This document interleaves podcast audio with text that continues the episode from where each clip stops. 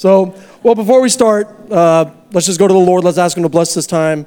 Ask him to bless the message, and just hopefully he speaks to us this evening. So, dear Lord, we come before you, Lord. I want to thank you as we get the opportunity to come here on a Wednesday night, that we have the freedom to just come and worship you whenever we want, Lord, that in the middle of the week when we're maybe struggling a little bit, trying to get through things, wondering what's going on in our life, we can come here and hear from you.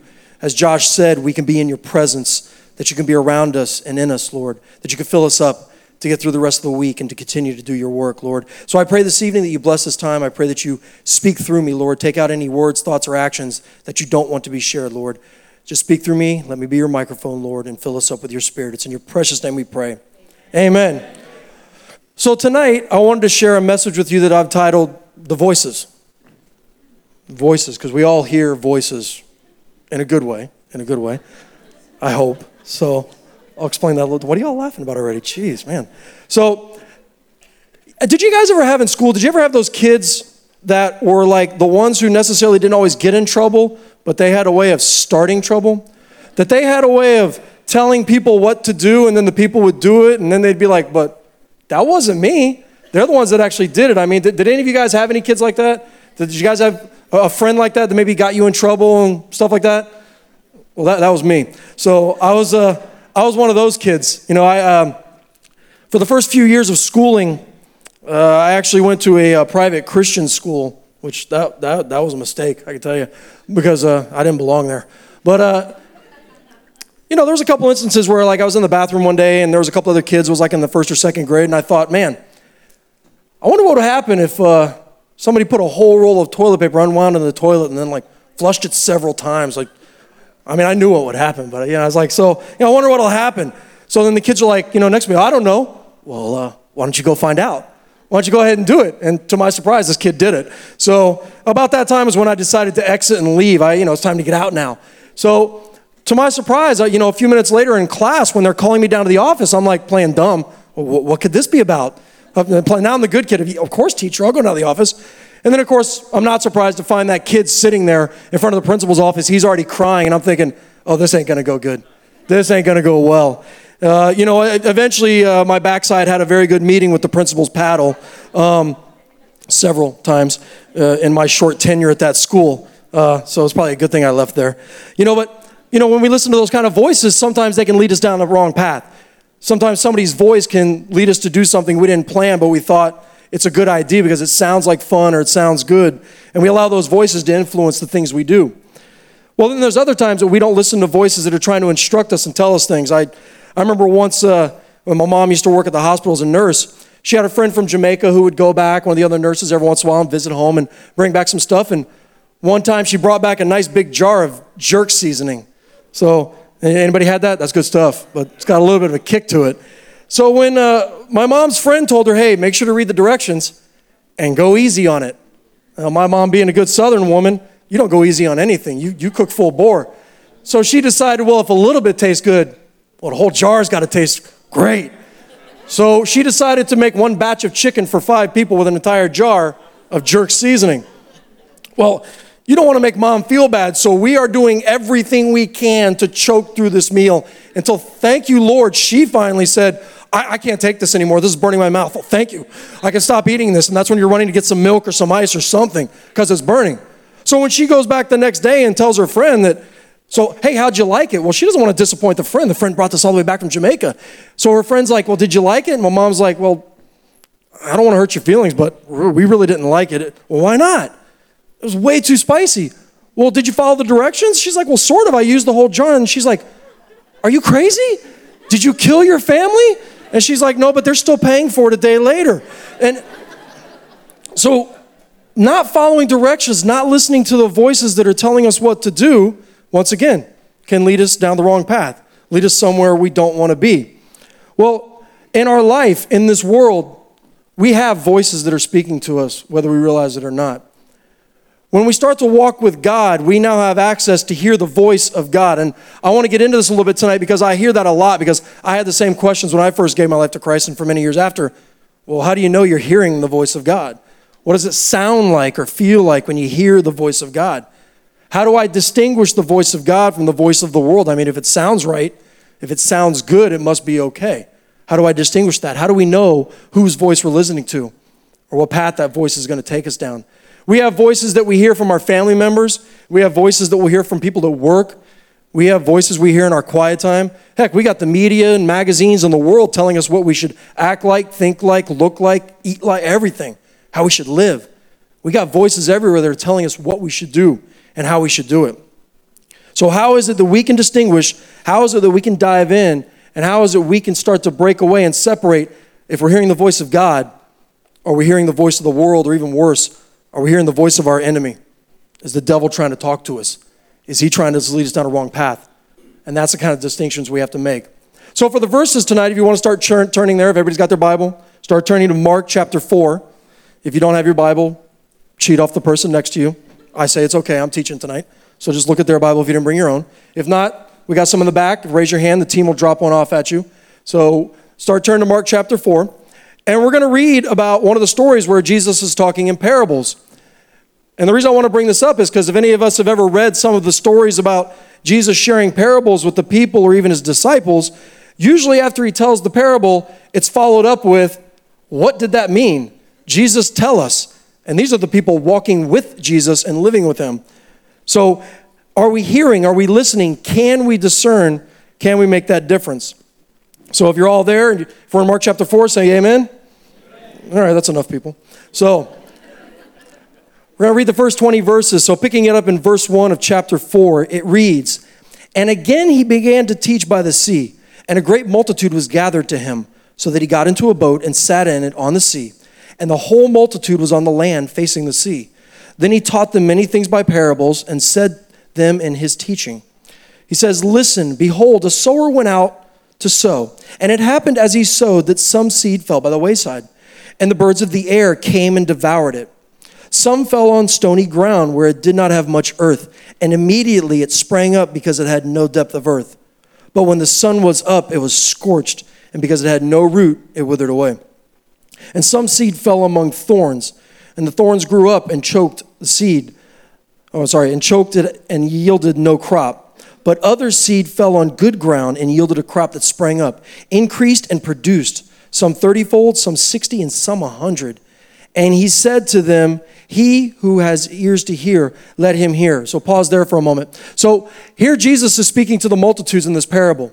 And he liked to use parables a lot of times as metaphors to explain about the kingdom of God, to explain about the relationship with Jesus Christ, to explain what it was going to be like to be a Christian.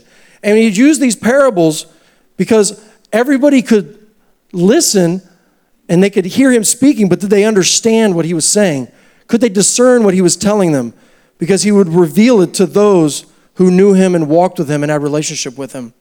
So that's the difference between just hearing what he's saying and listening to what he's saying and understanding it. So then he goes on, picking up in verse 10. He says, "But when he was alone, those around him with the 12 asked him about the parable. And he said to them, 'To you it has been given to know the mystery of the kingdom of God.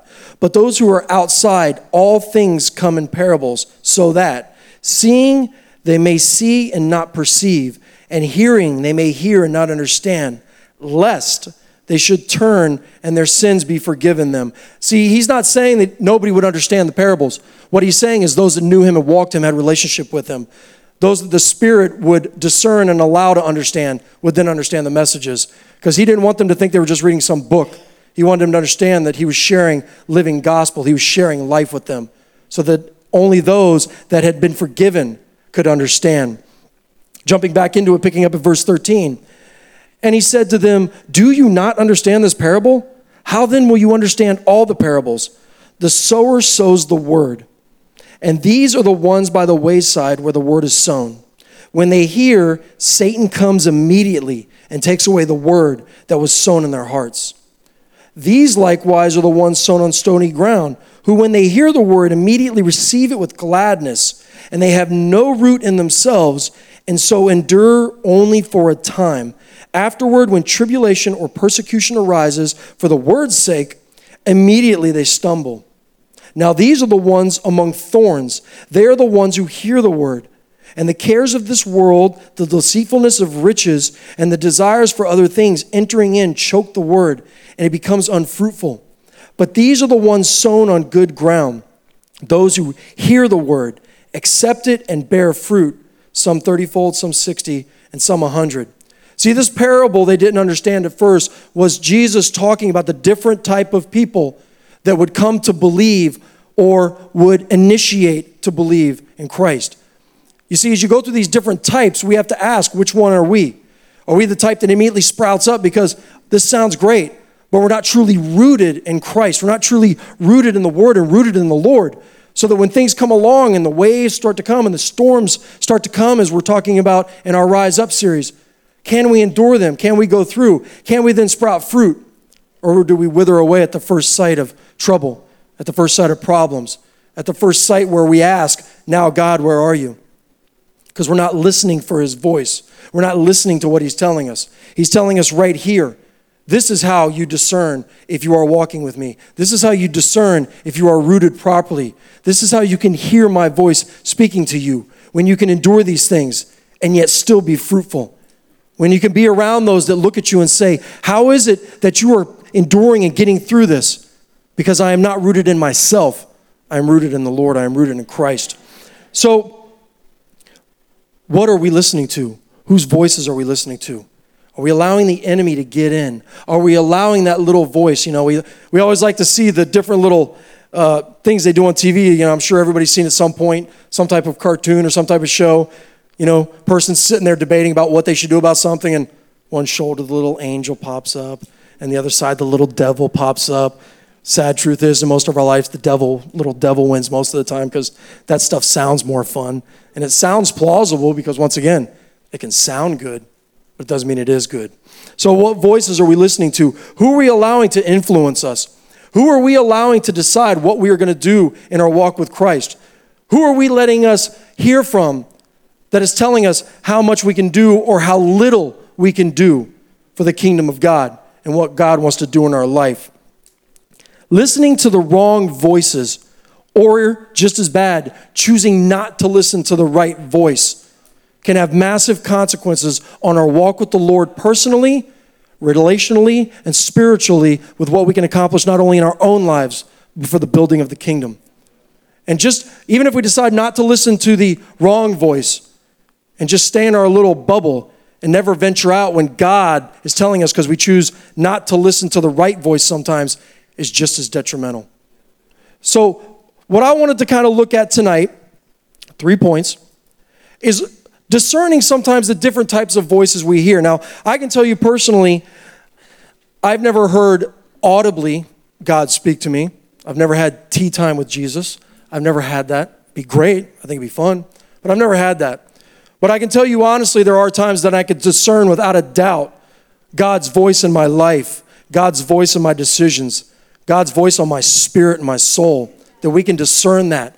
And how do we look at that? So when somebody asks you, or if you're asking, so then how do I discern what type of voice I'm listening to or what I should listen to? I just want to look at 3 different verses, if you will, one versus the other, of types of voices. So the first one I want to look at is conviction versus condemnation. So I use this example a lot of times because, you know, I've had the pleasure of being able to, my wife and I or myself, counsel some couples as well as some guys. And one of the things that always comes up is they ask, well, you see it because we all sin, we know that. And when we fall into sin, we know we are guilty. We have a charge against us. We've done something wrong against God. And that will bring a feeling of guilt upon us.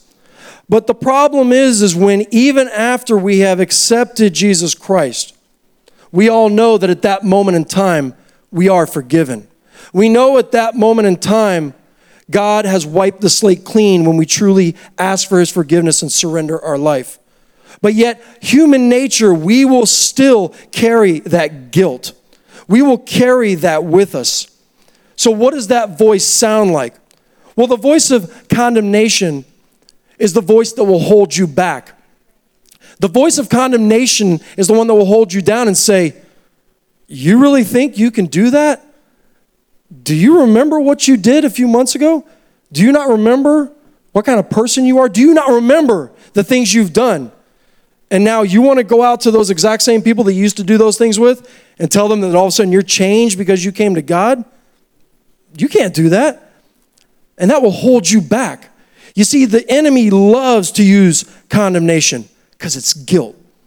And what is guilt? Who's holding that guilt over you? If the Lord tells you, I forgave you, then you are choosing to hold that guilt over you. And you and yourself now are giving ammunition to the enemy. You see, when I carry that guilt around in my pocket, the enemy says, great, he's already carrying the weapon I need. That's awesome, because he has not decided to take it out and let it go. So I'm going to use the weapon he's carrying against him. And we allow that to happen. Because, once again, even if you don't want to listen to the enemy's voice, you're obviously not listening to God's voice, because we want to put our human touch on it, that there's absolutely no way God could have that easily forgiven me and said, you're good to go. I've redeemed you. You are a new creation in me. Go forth and preach my word. I can't do that. Why not? Over and over again in his word, he will tell you. Over and over again, he speaks to us through his word with his voice. And you're going to choose to hold that guilt over your own life. You see, I like to tell a lot of the people that I sit down with, and I am constantly reminding myself of this. I'm no different. That conviction is basically the guide that will keep me in the right way. You see, conviction means correction in my book. It tells me that God's telling me, hey, don't do that. Correct yourself and get back on the right path.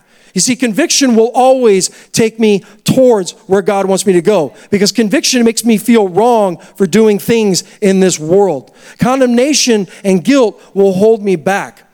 So if when you're asking God, or when you're in a situation that you think you want to do something, that you want to make a difference, you want to share the word with somebody, you want to share a message with somebody, you want to invite somebody to church, as simple as that, and that guilt starts to come over you, I'm telling you right now, that's what the wrong voice is. That's what the voices feel and sound like.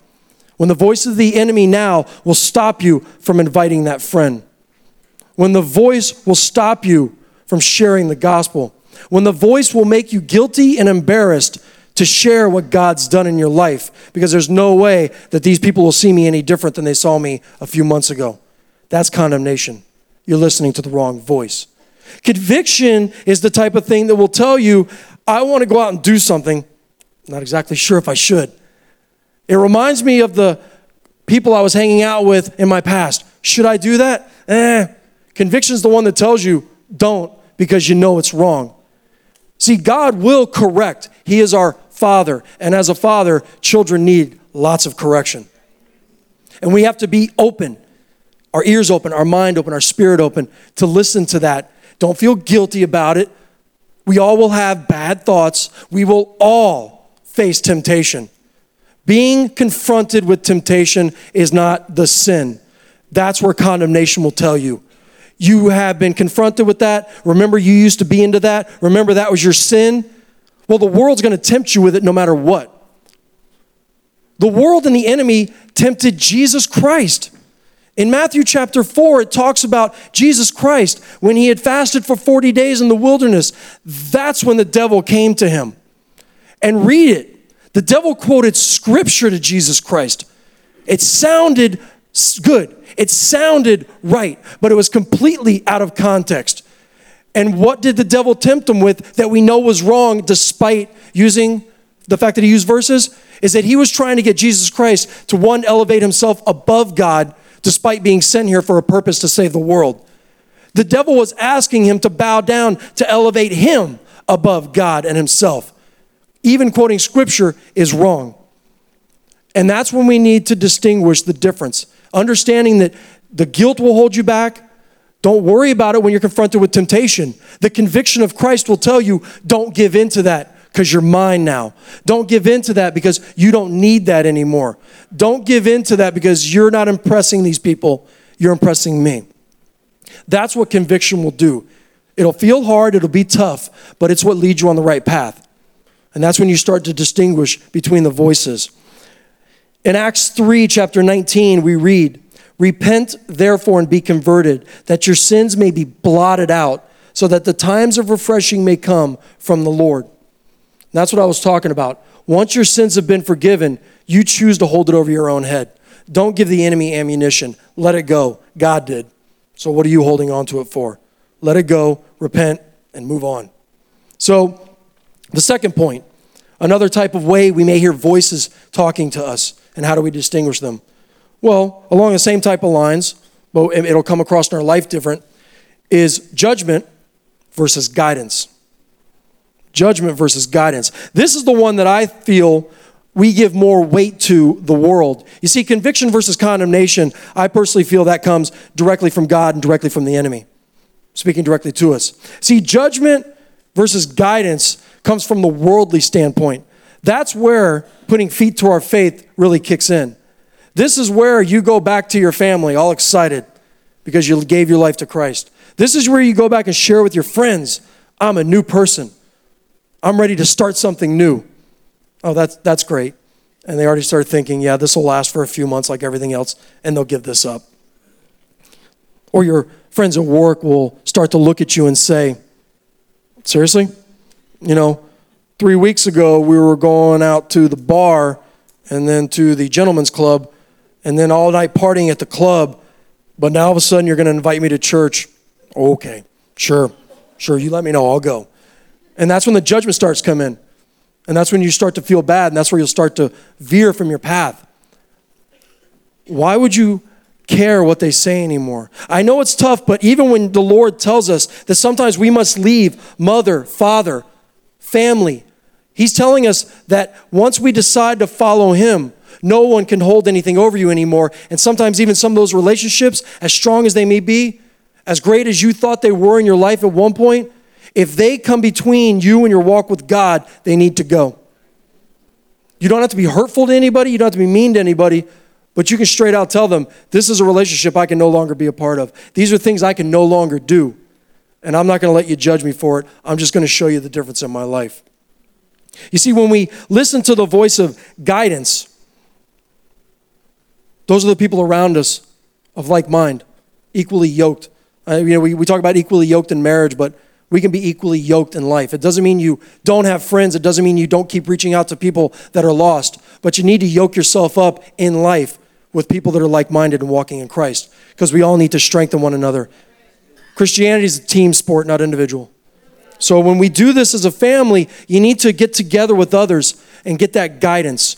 You need to go to the scriptures and compare what somebody's telling you. If you cannot take advice that you were given and hold it against the scriptures of God, then it's advice that you don't need to follow. Because guidance should come from the Word of God. And if we seek out people that know the Word better than us, that God has spoken to more, or just that God has placed within our life, that's guidance. That's what we need to listen to. Those are the voices that are going to keep us on the right way. Don't allow the judgment of the world to come upon you. It's going to happen.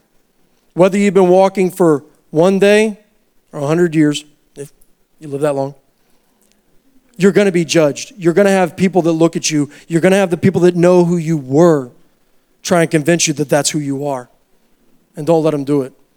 Because when you become new, you've been bought at a price, so you no longer belong to yourself. So don't worry about impressing them. Don't worry about when they throw things at you. Let it go. Let it roll off your back like water, just fine. You're going to look at me funny. You're going to think I'm weird. You know, my wife and I get that sometimes when we first started coming and we started giving our life to the Lord. And it was cute. They go one day a week, and then things started going like, all right, now we got to talk with Rich and Yoli because they're getting a little weird. They go like 2 days a week. They come on a Wednesday night, like you guys here, and they go on Sunday. And oh my gosh, they even serve. Oh, what are they doing? And now they have other things at church. And now you want to join a connect group? You don't get enough of these church people on Wednesday and Sunday? Now you want to hang out with them? That's when your family and your friends will start thinking you're weird. Okay? So I wasn't weird when I worried about giving money to get people that I don't know to be impressed by me, but spending time around people that are feeding me, saving me, I get a chance to help save. We get to be a part of something greater than ourselves. We're weird for that. And they start to think you're weird. So, let them think you're weird. Be okay in that. Pastor John Gray, who was here back in January for Encounter, was straight up about it. And I love the way he said it. Own the fact that people think we're crazy, because we believe in invisible things. We believe in things I can't see. Tell them. And be okay with that. They'll back off. So be all right with it. Own it. You know, in Luke chapter 6, verses 47 through 48, it reads, "Whoever comes to me and hears my sayings and does them, I will show you whom he is like. He is like a man building a house who dug deep and laid the foundation on the rock. And when the floor rose, the stream beat vehemently against the house and could not shake it, for it was founded on the rock." That there, to me, is guidance. That there, to me, is telling me and guiding me how I should live my life and what I should do, how I should build upon it. We're going to get beaten up in this world. We're going to have stuff come at us. We're going to have storms that are going to crash against us. And we're going to come out on the other side battered and bruised. But if founded on the rock, we still will be standing, and we will do it. If we allow our lives to be like the next part of that story with the guy on the sand that got washed away, that's where the fact of people judging us will take us, because now we're wishy-washy. I'm not founded on the rock. I'm still worried more about what people think about me. Just tell them honestly in the nicest way, "I love you, but I really don't care." It'll make it feel good. So, now the third set of voices I want to look at is something that, you know, we face a lot in the world, and sometimes this is hard to distinguish. And the only reason I'm touching on this is because this is something I believe, part of it at least, is something that was created more by man and used more like man to try and control what God is and what he's meant to be in our lives. And that's the voices of religion versus relationship. I'm not knocking anybody's choice of denomination. If you believe in Christ as your Lord and Savior, you accepted him and you're following him, and you call God your Father in heaven and gave your life to him, that's cool. You know, if you like slow music, loud music, lights, dark, whatever, it really doesn't matter to me. We're all going to the same place. So I'm not knocking that. Don't misunderstand where I'm coming from. But the issue I have with many things, just like I used to see growing up, the voice of religion to me is something that was made by man for control. The voice of religion is something that takes God and puts parameters on it.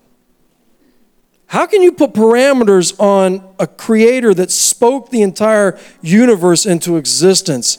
How can you put parameters on a savior that broke space, time, everything to be with us?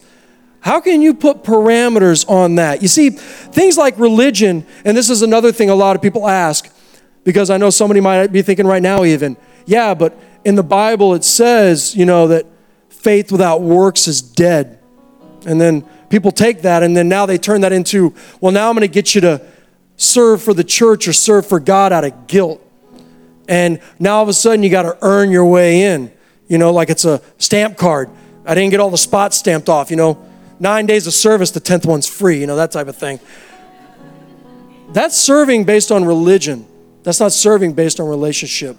You see, when that was put in the Bible by the Lord, the reason he's saying that is not because he's telling you that if you have faith, that it's stronger because you have works or that it's any more alive. What he's telling you is that if you have truly had an encounter with Jesus Christ, if you have truly had your life changed, if you have truly been saved by God, you can do nothing else but do good works. Not because of you. See, when you do it of yourself, who are you trying to lift up? You trying to make yourself feel better? You trying to earn extra points? You trying to say, "Jesus, look at me. Who's the best one today? Where's my gold star?" No. That's what that's talking about in the Bible. When you have had God knock you on your feet and then pick you back up with a new life, how could I not want to have other people encounter the same thing? How could you not want other people to be a part of that? We don't serve, we don't do anything out of compulsion of guilt. We're compelled by love. And that's what we need to remember. So when we sit there and we're asking, okay, what's this voice telling me to do? If you are sitting there thinking, man, yeah, I've given my life to the Lord, but I'm not sure what he wants me to do yet because, you know, I'm not sure what he's telling me. I'm not sure if he wants me to go do this thing. Look, let's break it down simple. We're all going to make mistakes. I don't care if you do it with the best of intentions or the worst of intentions.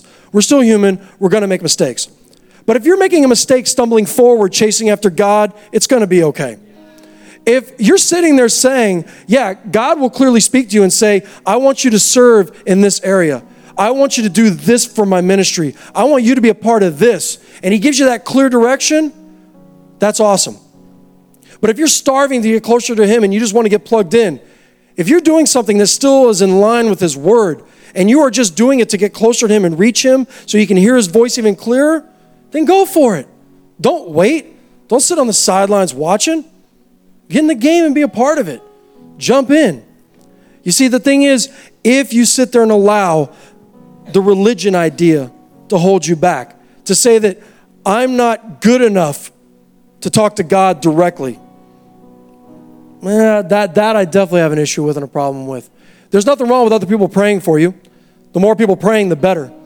When we all pray, just like Josh led us in prayer earlier, it's powerful. I'm sorry, if you can't feel the presence of God, get closer, because it's incredible. So when everybody's together, that's a beautiful thing. But don't let anybody tell you, after you've given your life to Christ and you've accepted the Lord, that you have to talk through anybody else to hear from your Father, that you can't talk directly to him. They'll put that idea that you're not worthy. Well, I'm going to go out on a little limb here. I don't like to play semantics too much. You know, my wife hates this because I like to break down a lot of times the exact words we use and be clear on what we're using. I don't like it when somebody says, I'm not worthy to talk to God. Do I deserve to be able to talk to God? No, I don't deserve it, because I'm a bad person. I've sinned. I'm broken. So I don't deserve it, but do not tell me I am not worthy. When the creator of the universe, the Son, comes down to earth to live like me, hangs on a cross after beaten and condemned for doing nothing wrong, dies a horrible, cruel death, stuck in a tomb, raises on the third day, and then ascends back into heaven, promising that one day I too can be in heaven with him if I give my life to him. What do you think gives worth? If you're telling me I'm not worthy, then you're telling God that what he did was wrong. I'm sorry, if Jesus Christ did all that for me, if God was willing to send his only Son to endure it, your life is worth something. It was worth everything. So, if somebody tells you we're not worthy, feel free to correct them. Hey, I don't deserve it, but I'm worth a lot because my God paid it all. And you let them know that. And you let that be a part of their life too.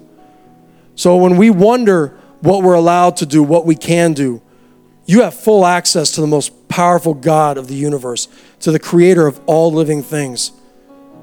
Not the father of all until we call him that on him that way, but he's the creator of all things. And you can have direct access to him. We read in Matthew 6:6, but you, when you pray, go into your room, and when you have shut your door, pray to your Father who is in the secret place, and your Father who sees in secret will reward you openly. So you're telling me that God's telling me, go into my room, then shut the door, then being in my secret place, all those things add up to what that tells me is I can do it by myself, go talk to my Father in heaven. I don't need anybody else to tell me how to do it, the way I should do it, or I don't have the right to do it without a certain person doing it for me. Have other people pray for you, lay hands on you, pray with you. But you take that time. You get in a quiet place, no music, nothing around you, and you talk to God. So that when you want to hear his voice, there is nothing else to interrupt. When you want to hear from God and you want to discern, is the voice that I'm listening to condemning or convicting? Is it judging or guiding? Am I approaching God with religion, or do I have a personal relationship with him and I want to hear from him? You take those things out of the way. You talk to your Father in heaven and you let him tell you what it is that he wants you to do with your life. And don't let anybody else tell you that you are not worth it, because you are. But maybe there's some of you out there that don't know. Or maybe even if you've been coming here or going to church, whatever, you knew that, yeah, God's out there. Yeah, you knew about this and that. But you've never heard directly from him, or at least you don't think you have. You didn't know that God went through all that Jesus Christ went through all that Jesus Christ wasn't some nice-looking dude on a poster with blonde hair and sandals walking around the beaches talking to fishermen, that his life was so much more than that. Who he was, the power he had, and yet chose to come down and die for you. That's what you're worth. Maybe the world's told you different. Maybe even though you don't walk with God, the voices of the world have controlled your life and consumed you. The voices of the world have told you you're not worth anything. The voices of the world told me you'll not be any more than you already are. The voices of the world told you you will always be the person that you have been and you won't change. Shut them up. Listen to the voice of God. If you don't know that, if you don't have that relationship, I want to give you that opportunity. So I want everybody to just bow their head and close their eyes. And just for a moment, I want you to ask yourself, do I know whether or not I have a relationship with the Lord? Do I call upon Jesus Christ as my Lord and Savior? Have I ever asked for that personal relationship with my Father in heaven?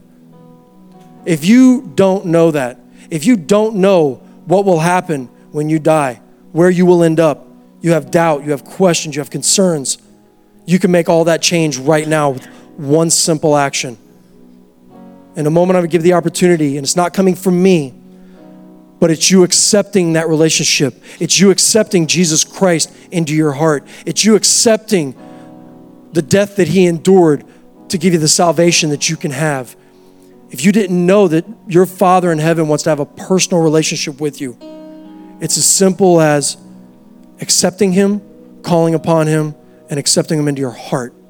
So on the count of three, if that's you, if you don't know, and you want to know for sure where your life is going to be leading after you walk out of this place, then on the count of three, all I ask is that you raise your hand.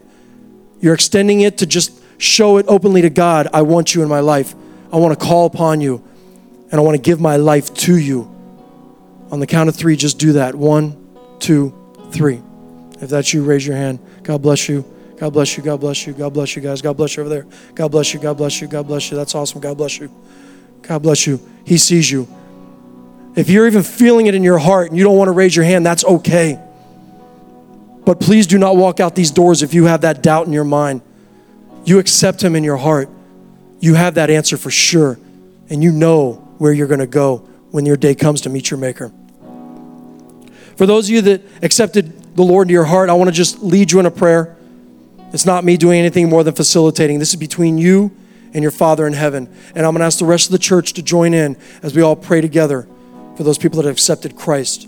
So I want you to pray, dear Lord, thank you for my life. Thank you for the sacrifice of your Son. Jesus, thank you for dying for my sins. Thank you for the gift of salvation. I want to accept you into my heart, and I want to follow you for all the days of my life. It's in your precious name I pray. Amen. Amen. Let's give it up for those people. Come on.